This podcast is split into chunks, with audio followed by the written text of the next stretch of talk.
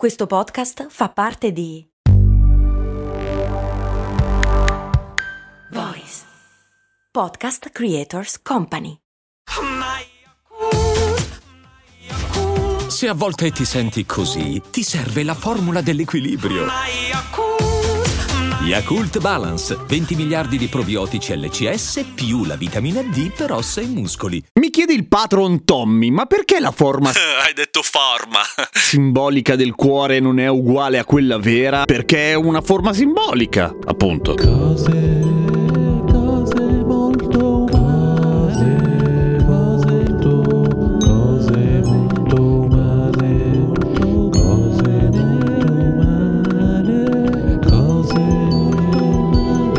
Grazie a Carlo per la nuova sigla che me l'ha mandata su Radio Kesten su Instagram. Seguitemi anche voi. Come mai la forma del cuore non è uguale a quella vera, cioè quella dell'emoticon, quella del I love New York, eccetera, è diversa dall'organo? Come mai? Beh, per fortuna, perché l'organo comunque ha una forma di organo, per cui tutto piena di sangue, vene arterie che gli spuntano fuori. Non è bellissimo e non è nemmeno facile da fare. Però effettivamente se dovessimo rappresentare i reni con un fagiolo sarebbe molto più simile rispetto a quello che l'emoticon del cuore è rispetto all'organo vero e proprio. E quindi come mai non ci crederete, ma ci sono una serie di teorie. Allora, questa cosa ha una ragione anche storica volendo, cioè che durante buona parte del Medioevo fare le autopsie non è che andasse proprio benissimo alla Chiesa, era abbastanza contraria, per cui o lo aprivi in segreto, non fatelo, o comunque un corpo umano lo lasciavi chiuso, per cui il cuore bene o male non sapevi bene come fosse fatto. Non era vietato fare le autopsie agli animali anche perché bene o male li aprivi per macellarli e poi mangiarli. E curiosamente se prendi un cuore suino e ci tagli tutti gli spuntoni di arterie e vene, bene o male arrivi a una forma abbastanza simile a quella del cuore dell'emoticon, anche se completamente asimmetrica, però tondolotto abbastanza come... Eh, ci assomiglia un po'. Quando un pezzo grosso della scienza come Leonardo da Vinci disegnò il cuore umano fra tutti gli altri ricambi del corpo umano che disegnò, ormai aveva preso piede quell'altro cuoricino là, per cui era ormai troppo tardi.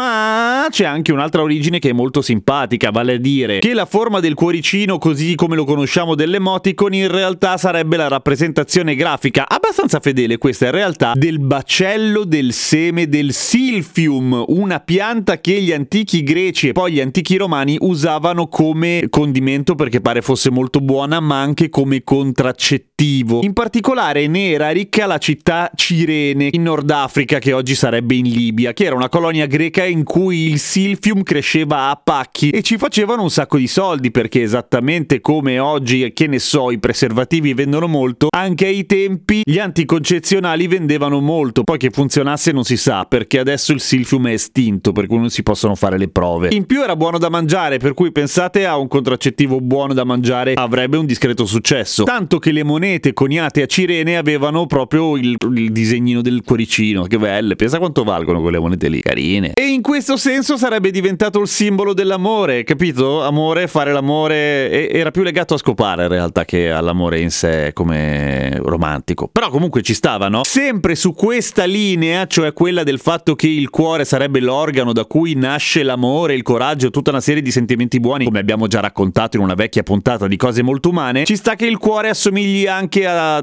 tette o, o sedere, chiappe. Come simbolo dell'amore. Ci sta, non l'ho mica detto io, eh. L'ha detto uno, storico. Uno bravo. Ma come dice anche lo storico dell'arte Martin Kemp, alla fine il cuoricino è poi così diverso da una rappresentazione semplice e grafica dell'organo cuore umano? Tutto sommato no, nel senso che in effetti il cuore umano intanto è un, ab- abbastanza un casino per tutti quei tubi e valvole che escono e spuntano da tutte le parti, poi è una roba tridimensionale, per cui ci sta che una rappresentazione semplicistica e molto semplificata, iconica appunto, possa essere un cuoricino. Non è poi così distante tutto sommato. Ah, ad aggiungere casino a quella che era la forma del cuore era la descrizione che ne venne data da Aristotele e poi da Galeno, che era una rappresentazione verbale in cui si parlava del fatto che era una roba più o meno triangolare con un avvallamento in mezzo, per cui capirai, puoi fare fuori di tutto. Ma se per un casino di tempo il cuore è rimasto il simbolo dell'amore anche in un sacco di rappresentazioni artistiche, medievali e anche dopo, e solamente nel 1977 pare che durante la campagna di rilancio della città di New York il cuore diventa un verbo amare. I cuore New York, I love New York. Ed è da quel momento in poi che abbiamo iniziato a usarlo come degli scoppiati in un sacco di frasi e adesso con gli emoti con Madonna mia quanti cuoricini. Ma se la teoria del Silfium fosse vera sarebbe come dire raga vi preservativo tantissimo. Non suona molto bene a dir la verità. A domani con cose molto umane.